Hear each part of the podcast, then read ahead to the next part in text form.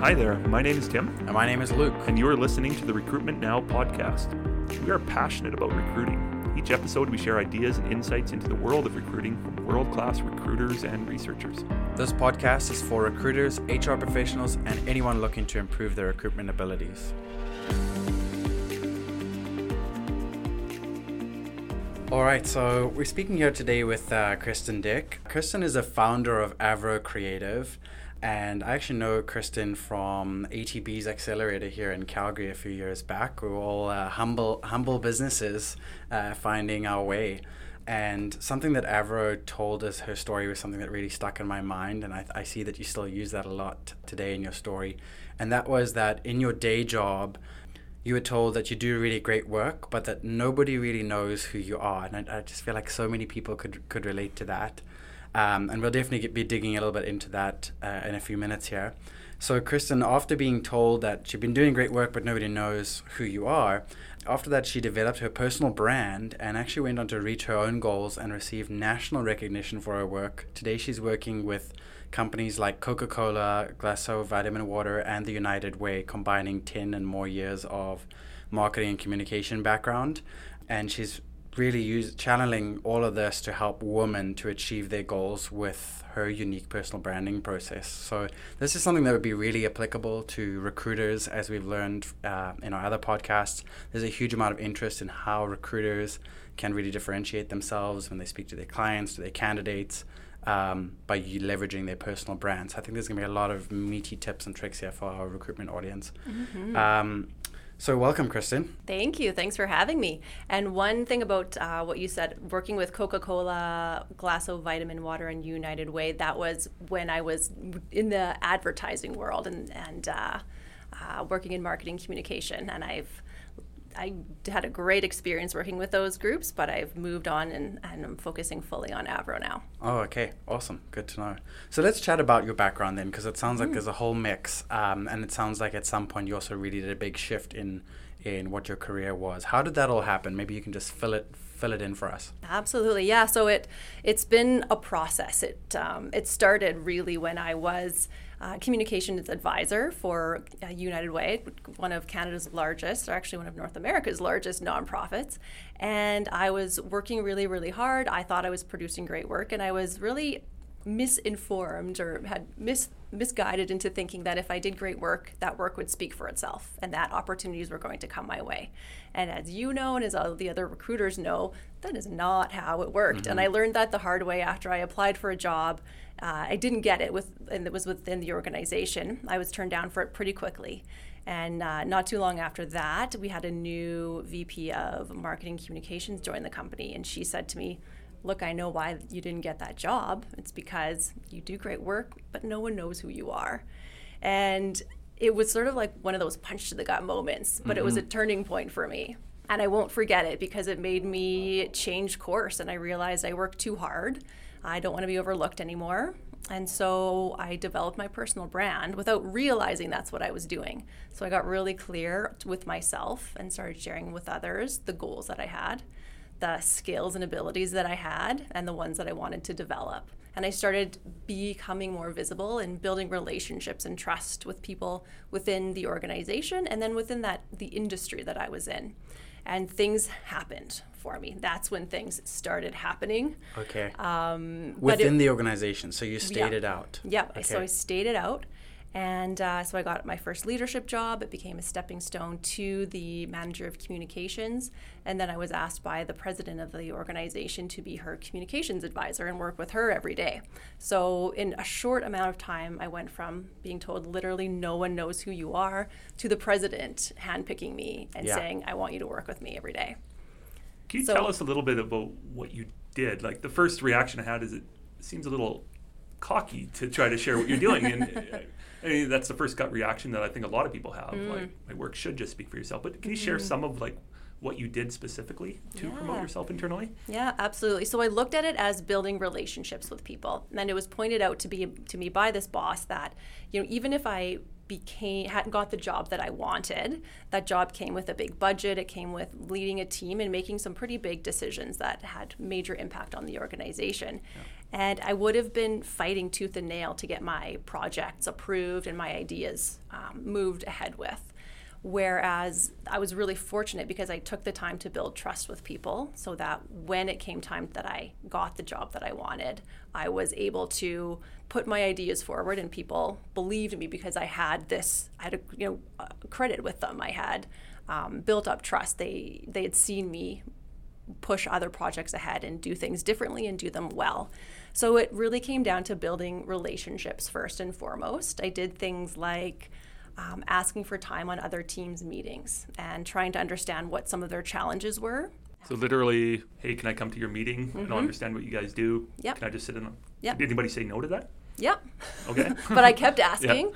You know, and if it's not this one, I understand you're busy. I, I want to come to the next one. And also communicating how I can provide value to you. So saying, you know, I know that this is coming up for you. It's th- we're coming into this season. This uh, last year, I heard that you were challenged with these types of questions. I'd like to get a better understanding of those so I can create messages for you. So I was in communication. So helping people, you know, communicate more effectively, write key messages was something that I could do for them. So so things like that. So I would come, gather those information, you know, say I'm going to take five minutes, take five minutes to ask some questions, and then say, would it be all right if I come back to your next meeting and presented these key messages to you, and you can let me know, do these work, do these not work? And then of course they say yes. So that's that's what I would do. Now I'm really inquisitive to know who was guiding you or what was guiding you if this was not your natural pose, right? Mm-hmm. You were mm-hmm. you were going out of your comfort zone to try new things, and it sounds like it really worked. Mm-hmm. But what gave you those ideas to even go there? What who gave you the idea to step into somebody else's meeting? Uh, I had a boss who really encouraged this, and it was also just following my own intuition and having the like trusting myself to do that and being supported to do that. And even when I got no's, to continue to, mm-hmm. and realizing that I need to get uncomfortable or I need to get comfortable being uncomfortable. So I would also say, you know, I'm going to put out this. Uh, so I was responsible for doing the annual report every year. So I would go around and I really I I recognized that one thing I enjoyed and was good at was collaboration. And that's sort of like a, a buzzword now, right? But really what it means is understanding, you know, the same thing from different viewpoints. So, and wanting to being actually interested in understanding those viewpoints and seeing how a whole bunch of different hands and people can can work together on a project. So, rather than wanting to hold it all together by myself, I opened up opened it up and said, you know, I want to partner with somebody in a different department on this. We can run it with this together. Um, and that's an opportunity for them to get to know you, your yes. strengths, and yeah. okay, awesome. one of the I guess questions I have is how do you find time to do that? Because you're still doing your work, and mm-hmm. you know maybe it becomes a chicken and egg argument here, but uh, finding the time to go talk to these people, to go sit in those team meetings, to go consult and etc. In our heads, I think most people know I should do that, but then they run out of time at the end of the day. So mm-hmm. how how do you manage your time in that? That's a really good question because for me, that was one of the biggest reasons that I didn't do it for so long. I always yeah. thought I'm too busy. I would work through the lunch hour, I would stay late. Yeah um, I wouldn't build relationships, even with other people on my team. I was sort of this, I guess I glorified the idea of being busy. And, uh, and so I, I learned that I had to make time. And I, and I really had that experience where the way that I had been operating before wasn't working for me. And I did see other people who didn't seem to be staying as late as I was. They would be going out for lunch. Um, they weren't being held back in their career either. So I thought, okay, I'm not going to be I'm not going to make this the focus of my day, but I'm going to make time for this and start carving out some time in my calendar.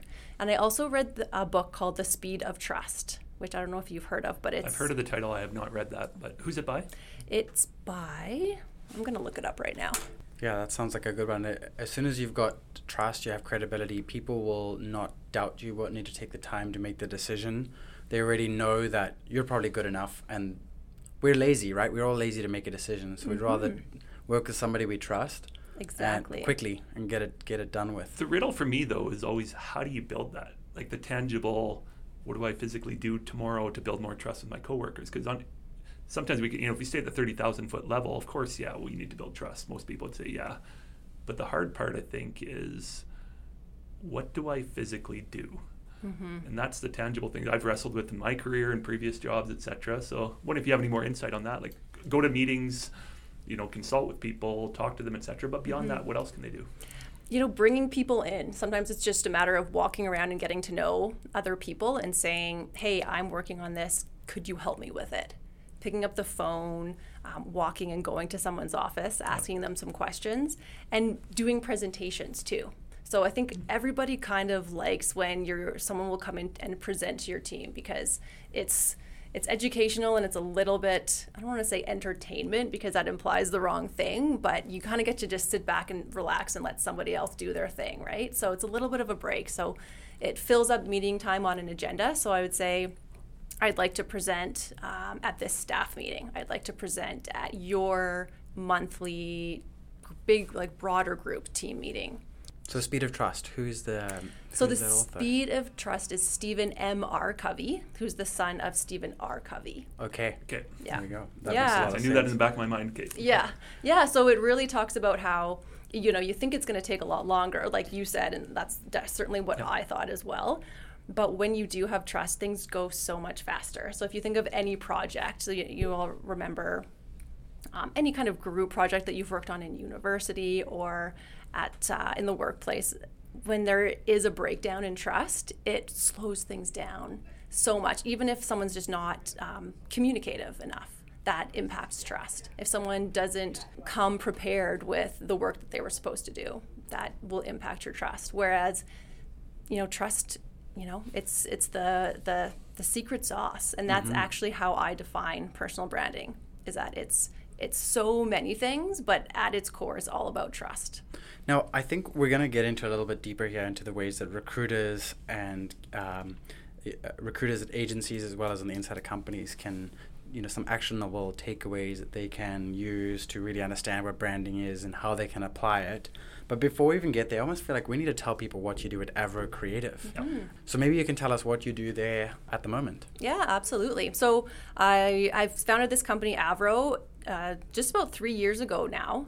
And I have the opportunity to work with ambitious women to help them reach their goals using a personal branding process that I created from scratch. So I took my experience where I was, you know, that person who no one knew who I was um, all the way up to being uh, picked from by the president. And then once I was working with her, I really got to see, you know, how a executive uses their brand to lead teams through challenging times, to uh, bring in big partners across the city and the country.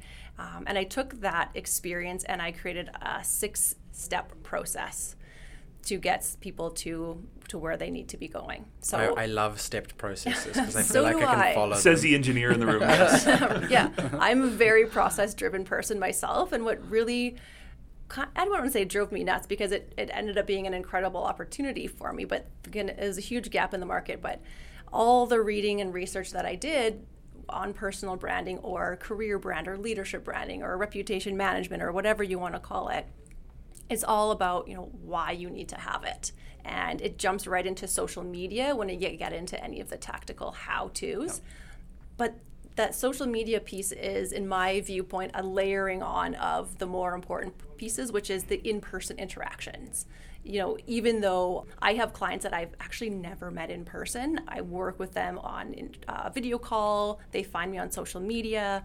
Most of the big opportunities happen in person. And for as your recruiters will know this, they probably want to meet somebody. The their client wants to meet them in person to interview them. Mm-hmm. Um, if you're credibility, gonna, credibility, yeah. If you're going to partner with someone in your business, you're going to want to meet that person in person first, right? And maybe it'll be over, you know, video conferencing, but that still has a level of in-person feel. So we don't want to discount that. You want to make sure that you're consistent in person on paper if you're still printing off a resume and online.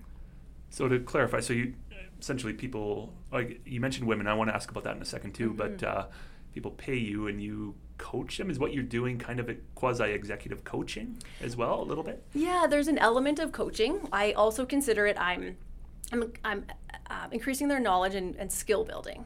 So for a lot of people, this comes second nature to them. The idea that um, networking is really important, and they can look at you know building a strategic network, understanding that they don't need to tell people everything about themselves, even though it's called a personal brand. But there are certain things about them that someone needs to know about them to build trust with them in a professional relationship.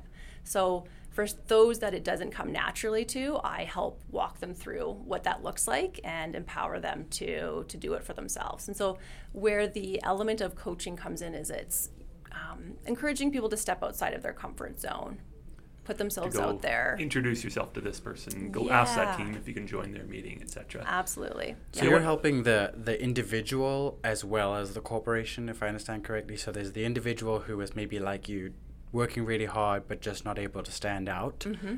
Then there might be the leaders who also need to know how to lead by using their personal brand. Mm-hmm. And then do you facilitate this at, at corporations or large companies to help their management or to help uh, when they invest in their employees on the front lines? Yeah, yeah, I do work with executive leadership teams as a whole. And then I also get brought into other corporations um, to do workshops for for their employees and that's really exciting and a lot of the, the workplaces now are starting to understand the idea of having an employee brand which is another way of saying a personal brand and how that is a big win for their company. Because most of us you know so many generations now we've grown up with all these corporate scandals right? Whether yeah. it's enron or the you know 08 financial crisis you know the, the list goes on and on. But we're less likely to trust a company, but we're much more likely to trust a person. So if you think about if you were to hear someone talk really highly about the bank that they work for or the company say it was in the energy industry that they work for, you're much more likely to believe that individual than if you were to see an advertisement from that company.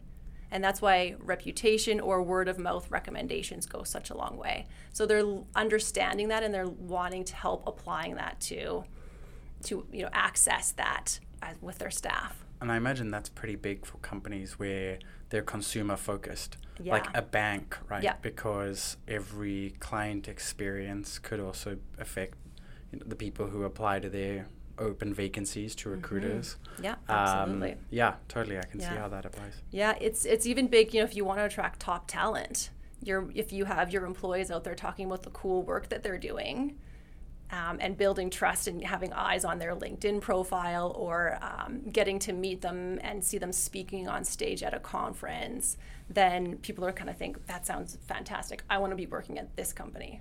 I'd love to work with her or love to work with him there. Yeah, yeah. So loop back, your your your business targets women as your customers. So mm-hmm. why just women? I'm, mm-hmm. I'm, curious, you know, in terms of you know why women, and then what's unique about women in the personal branding space in terms of what they deal with. Mm-hmm. So two part question there. Yeah. So why women? I heard someone say to me, "Oh, that's so great that you want to help women," and I had to correct them to say, "I don't want to help women.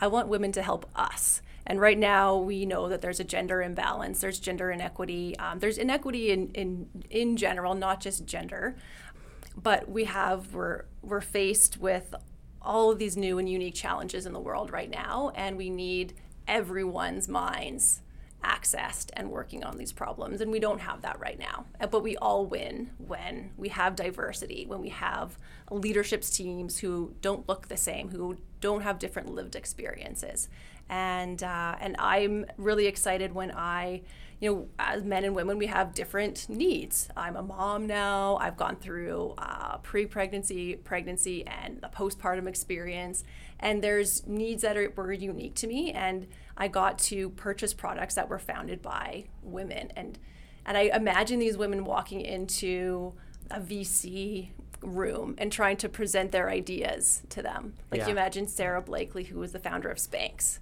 do you guys know what Spanx are? No. What is Spanx? So it's like hosiery um, that kind of like helps. Uh, like cinch you or make you make things look uh, makes makes you slimmer. Oh, I see. Okay. Isn't she gotcha. on Shark Tank? I think she's I on saw, Shark Tank. Or Dragon's yeah. one of the two. Yeah. I think I saw, I saw her on there. Yeah, so you can imagine her walking into a room of VCs that were all Who men. are probably all men, yeah. Yeah, going like, what? I don't think so.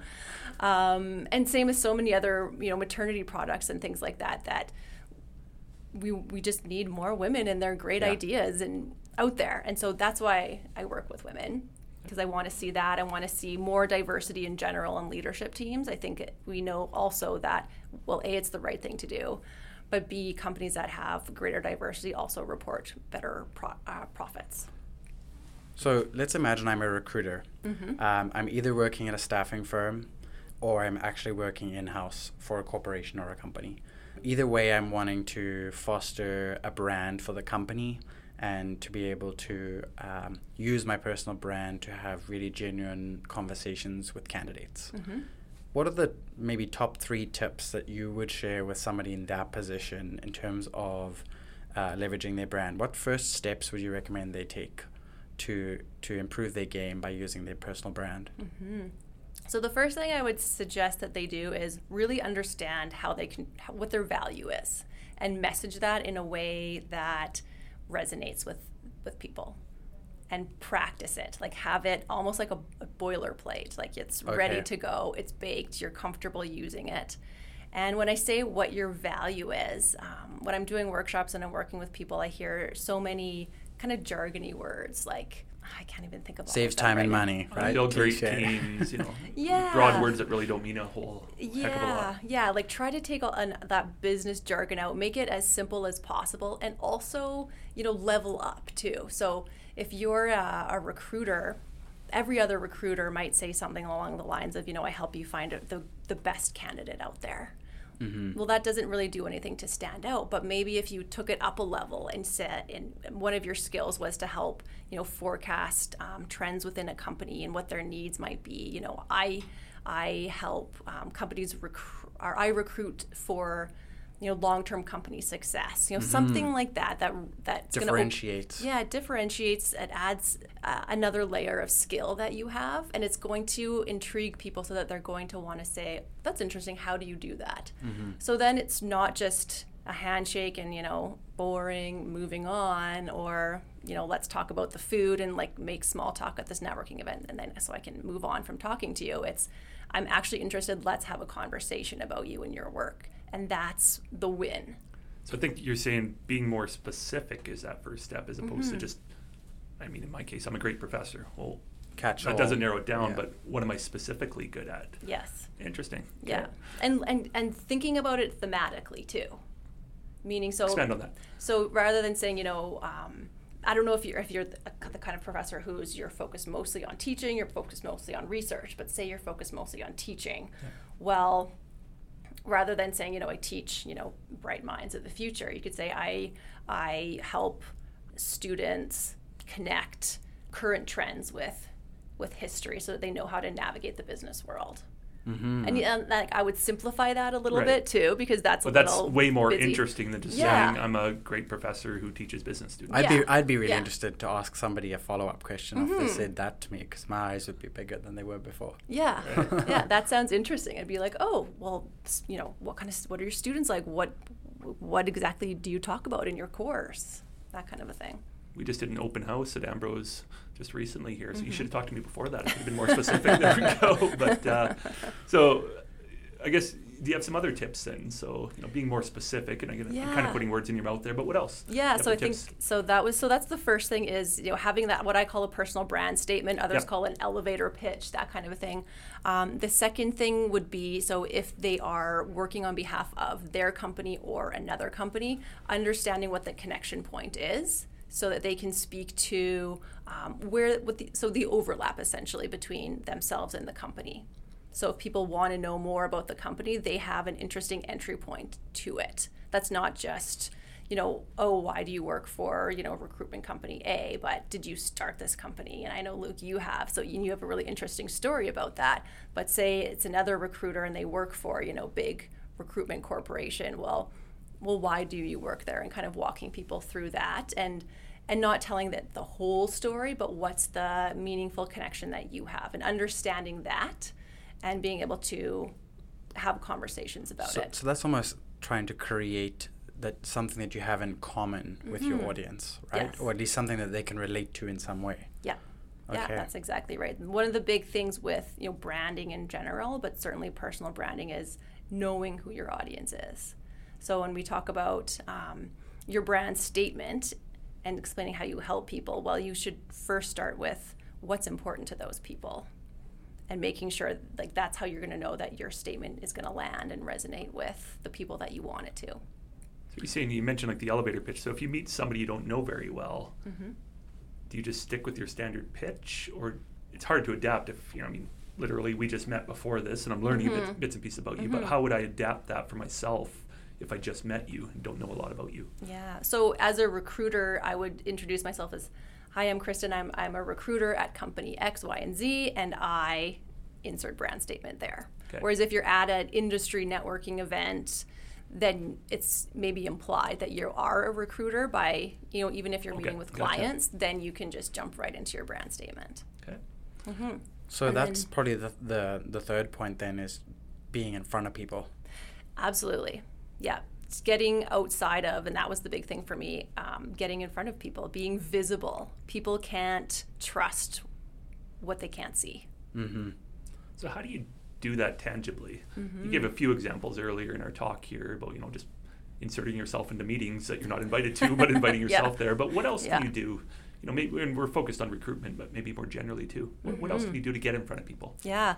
Well, again, there's that in person and there's that online world, but really looking at and breaking down, and I recommend, and I, I do this with all my clients and people in my workshops, but what in, so in communications we call them channels of communication or touch points so what are all the touch points that you have and you'd be surprised how many you actually have with people whether it's you know the quarterly staff meeting the monthly team meeting the monthly department meeting. Um, maybe it's a, a kind of fun rally the, even you know the holiday parties that happen. Those are really great opportunities if you're wanting to make a, uh, an impression on your leadership team that everyone's kind of laying their hair down is a little bit more relaxed. It's a great time to go up and talk to somebody over at the salad bar while they're waiting to get a drink or something right like that and and having a conversation with them that doesn't have to be um, super super formal so all of those invite, inviting yourself to the team meetings, just sending emails to people saying, you know, I, I, can we go for coffee? I'd love to learn a little bit more about your work. I see some opportunities where we could potentially overlap. People like talking about themselves. They're generally interested in their work and feel um, more motivated when other people seem interested. Is it dangerous to send an email like that in a large organization? You know, if you're going upwards, you know, your boss is a VP and you're going to another VP. Mm-hmm. Do you think that could be kind of not political suicide, but that could be dangerous in your career as well? It could be, but it, it always depends on the the culture that you're in, right? Okay.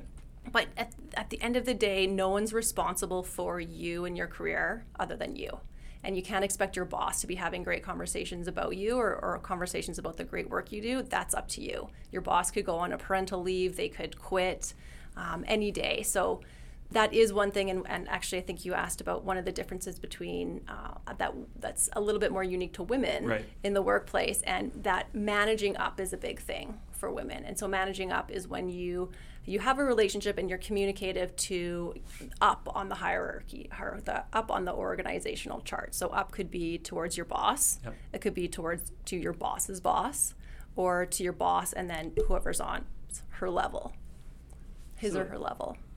Interesting. So, and again, you're free to say, you know, what other differences have you noticed in terms of when you're, you know, working with men, working with women on that personal branding? I'm curious to hear more about that. You know, and again, your your business is tailored towards women, but you also do corporate training with all genders in the room. So, Yeah. what what differences have you noticed there Well, that beyond what you just said? This is the interesting part. Yeah, we're, we're taking notes here. We're, Yeah. we're interested here. Yeah, great. Well, uh, another big one is uh, with regards to feedback. So I, I, there's a lot of great research and reports out there by um, great organizations um, uh, like PwC, McKinsey. Um, so I encourage you guys to read these as well. And so one of the big things that I've seen and read over and over again is about uh, women not getting the same level of feedback or not getting direct feedback. So, a lot of the feedback that they will see in a formal or informal review from their um, manager has to do with their communication style rather than their skills. Whereas uh, what we what's been seen with men is they'll get rep- uh, they'll get feedback on their skills and what they need to be doing that's directly in line with the business plan. Whereas the women just get general feedback, the men Yeah. get the specific tailored. Yeah, interest. so you can see how that would impact your career. If you can see that line of sight between what you do on a daily basis and how it impacts the business and the business plan versus the only feedback you're getting is uh, general on your work but specific on your communication style. And how you're, gonna- delivering it. yeah, it's, you're going to show up more uncomfortable and you're not going to have that same line of sight to the business plan.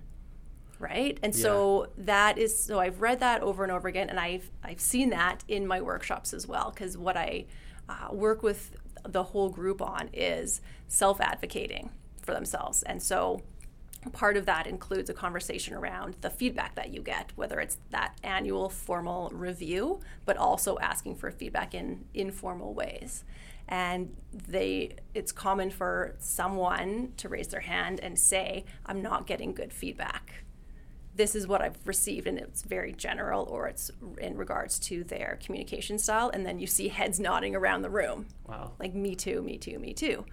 So my recommendation to them is to say, this is really important to me. I would really like specific feedback on this. It's important for me to understand how the work that I do um, is serving the business plan and helping the company move forward. And if there's ways that I can do better on that. And if you would need to take time to think about that, I'm going to book time in your calendar one week from today, and I'll be back. And um, I'd like your your thoughts on that. So pushing for that, explaining this is important, and not um, not you know leaving the, the conversation because I've done that before as well. Um, when I was told when I had applied for that job and was told no, I got very general feedback as to why not, and I just accepted it and walked away, walked out of the office. Well, that could be so powerful for your career too. If somebody said, "Here's your weak point. Here's your blind Mm-hmm. spot. Here's what you've been doing that annoys the heck out of everybody, but nobody's had the guts to tell you."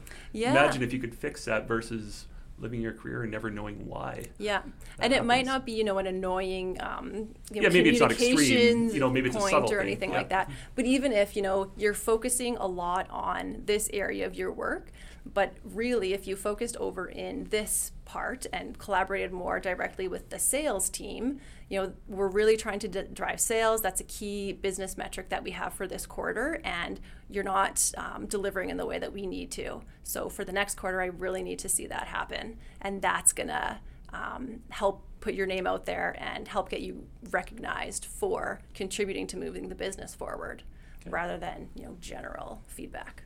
Fair We've- enough. Our conversation so far now, interesting enough, I expected we'd go there first, but you've surprised me on this. But we've barely talked about social media Mm, so mm-hmm. far, and so that your your branding strategy, your, being a personal branding strategist, is not just about creating pretty tw- Twitter accounts or Facebook accounts or LinkedIn, whatever it is.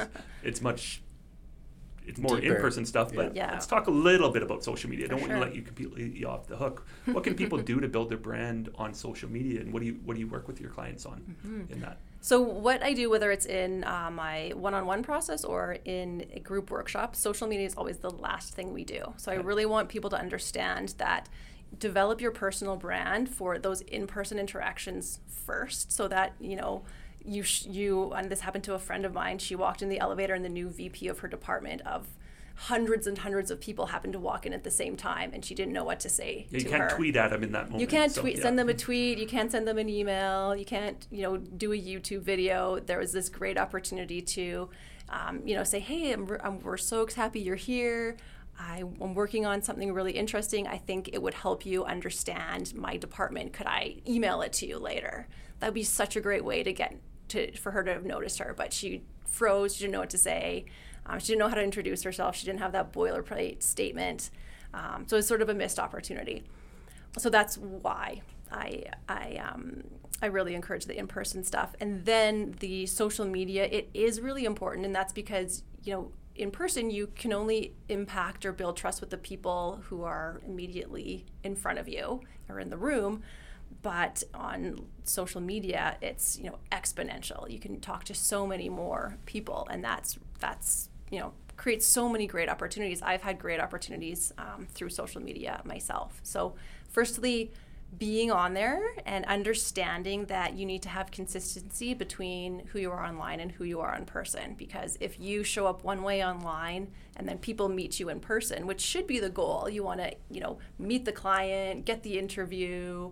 um, get the coffee date kind of thing and if and if you're that's there's a misalignment there it doesn't help build trust. And in some cases it can actually be the the starting of a breaking point or a breakdown in trust where that doesn't need to be the case at all. If people um, you know if you're just expecting x and you get y well i like x and y but just the fact that i you know wasn't anticipating y kind of threw me for a loop I've seen some of your posts on LinkedIn, and I can say your brand is on point wherever you are. It's always the same story being told. Like it, it's what you, you. expect, right? Mm-hmm. Um, and you also come across very authentically. I think that's a bit, that's a big one for me. Is you need to be yourself, right? Yes. In some to some point. I mean, uh, obviously, I'm a professor. I teach students, and we have this conversation a lot. I'm like, you know, sure, you can do whatever you want. I can't control your social media. It's not my business. But Mm-hmm.